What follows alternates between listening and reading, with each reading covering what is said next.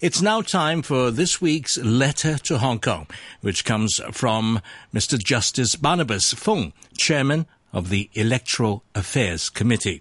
The following program is a personal view program.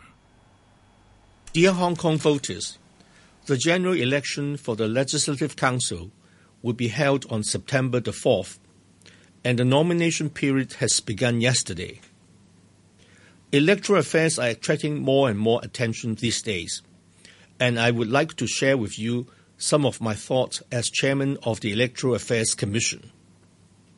Serving the Internet has become part of our daily lives. Many candidates would no doubt be promoting their election platforms and canvassing for support through the Internet.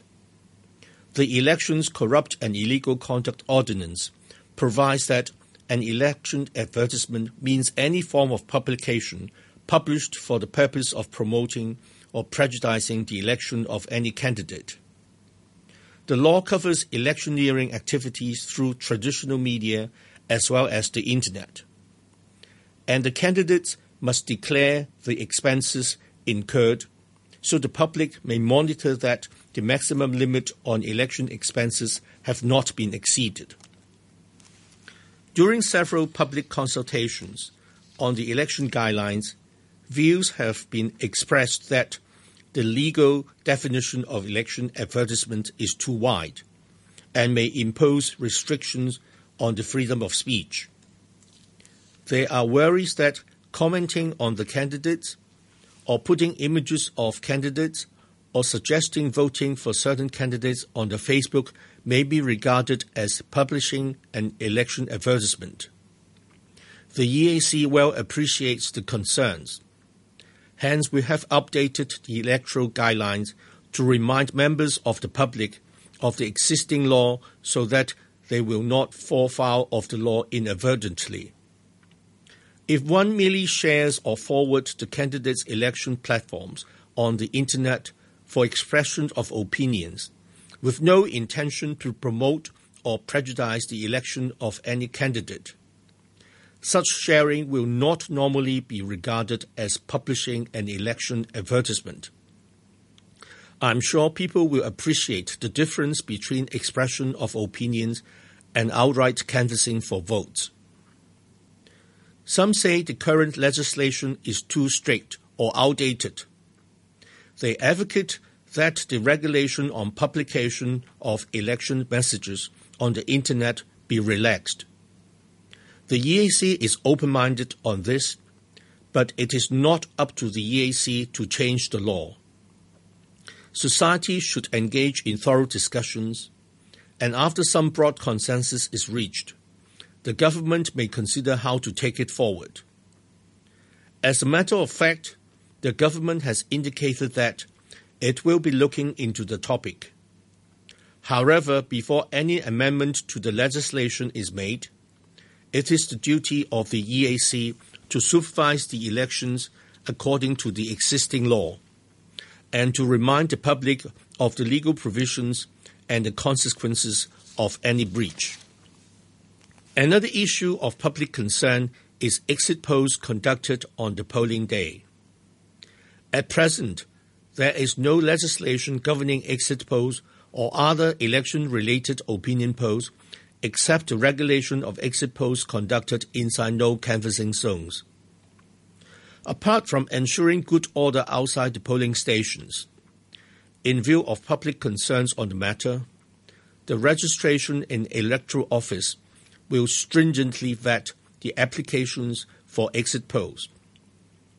Strict guidelines are laid down to prohibit the announcement or disclosure of the poll results before the end of polling, as well as the use of poll results for canvassing or matching of votes. Starting from last year, posters are also required to make a statutory declaration that they will abide by the rules and guidelines on the conduct of exit polls, with possible criminal liability for any breach. I understand that some views also suggest the regulation of other opinion polls conducted outside no canvassing zones or before the polling day. However, they need to be dealt with on policy and legislative levels. In any case, if a candidate uses the results of other opinion polls for soliciting or matching of votes, the expenses incurred are regarded as election expenses and must be declared in the election return. Further, it is illegal for anyone to incur any election expenses without the authorization of a candidate. This is necessary to uphold the maximum election expenses limit. If there is evidence of any breach, the EAC will refer the cases to the law enforcement agency. Candidates are in the limelight in elections, but it is the registered voters who wield the real power to decide the result of the election. The final register of electors for 2016, published yesterday, sees 3.78 million registered voters. The design of the present voter registration system aims at encouraging and facilitating more people register as voters. After repeated explanations, the public now appreciate that under our existing law, voters who have moved houses but not yet updated their new home addresses with the REO will not automatically lose their right to registration. That said, there are queries on the registration of electors in the functional constituencies. For example, some corporate electors are said to belong to the same group of companies or are using the same business address Others query the current state of affairs of some corporate electors. The eligibility for registration as a corporate elector in a functional constituency is set out in the Legislative Council Ordinance, and the existing law does not impose any specific requirements on the address or the current state of affairs of the registered corporate electors. The REO is required to process applications for voter registration strictly in accordance with the legislation.